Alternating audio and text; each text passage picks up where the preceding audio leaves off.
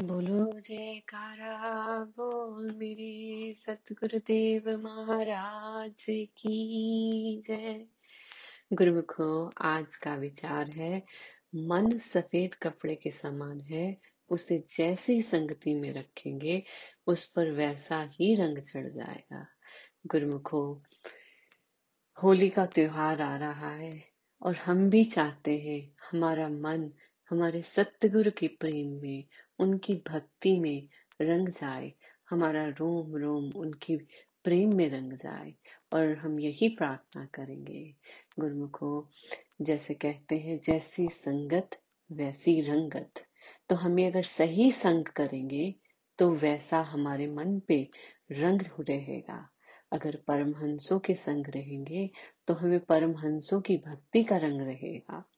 जैसे एक बार की बात है ए, एक हंस और कौआ दोनों दोस्त बन जाते हैं।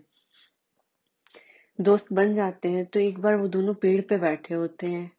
वहाँ से राजा सैर करने के लिए निकलता है तो कौआ जो होता है राजे के ऊपर बीट कर देता है।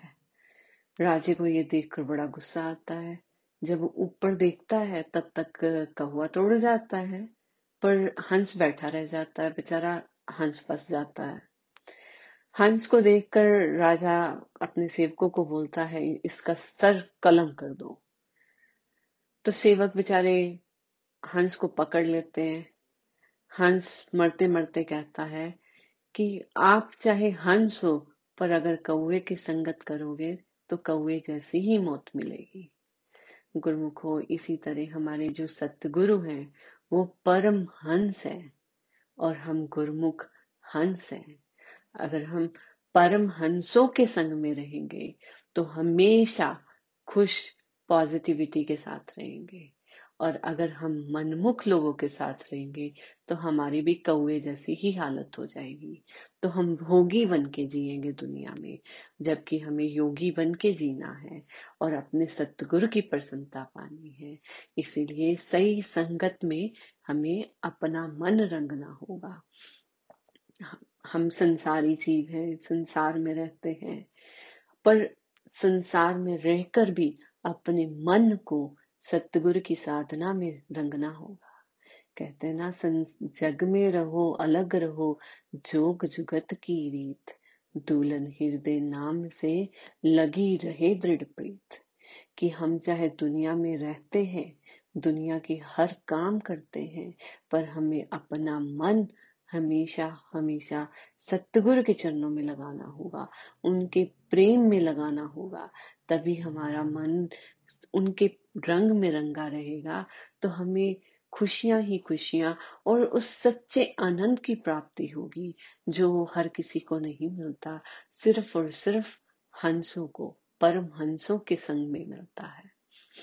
गुरुमुखो, इस जैसे छोटा बच्चा होता है, घर में रहता है, अपने आसपास लोगों को देखता है, चल नहीं सकता, बोल नहीं सकता, पर परिवार को देखता है तो सब चीज़ सीखने लग जाता है। बहुत सारी चीज़ें बिना सिखाए सीख जाता है, देख देख कर तो इसी तरह जो संगत है, उसका रंग अपने आप चढ़ने लग जाता है।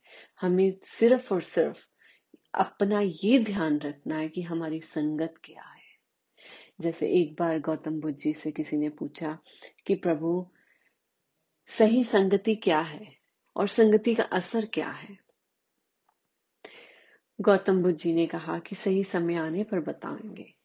एक बार वो लोग अपने भिक्षुक के साथ कहीं जा रहे थे।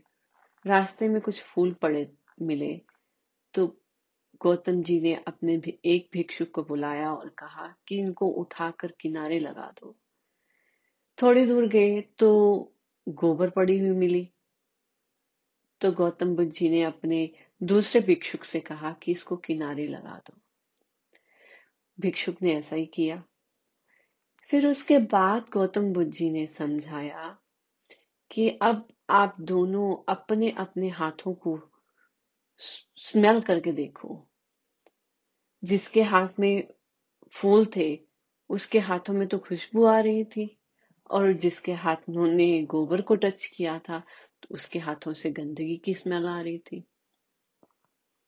तो इस बात को समझाते हुए गौतम बुद्ध जी ने कहा कि जैसी चीज़ में रहोगे, जैसे संग में रहोगे, वैसा ही रंग आपको मिलेगा।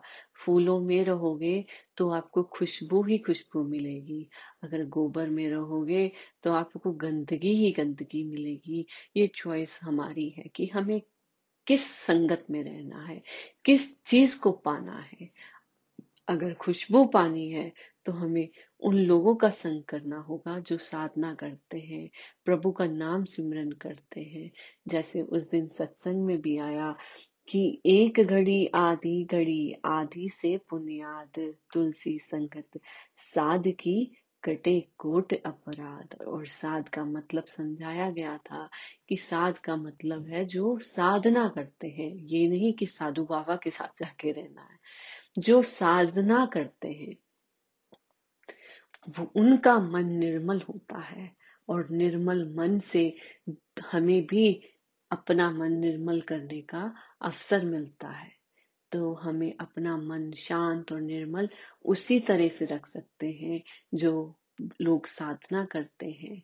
तो हम सतगुरु के चरणों में यही प्रार्थना करते हैं कि मेरे सतगुरु दाता दीनदयाल जी, हमें भी सही संग देना, ताकि हम रोगी नहीं, योगी बन सके और अब उनके नाम की साधना करके, उनके नाम का ध्यान करके, उनके चरणों की प्रसन्नता प्राप्त करें और इस जीवन को सफल बनाए और हर दम सुख, चैन से रहे। बोलो जयकारा बोल मेरे श्री गुरु महाराज की जय।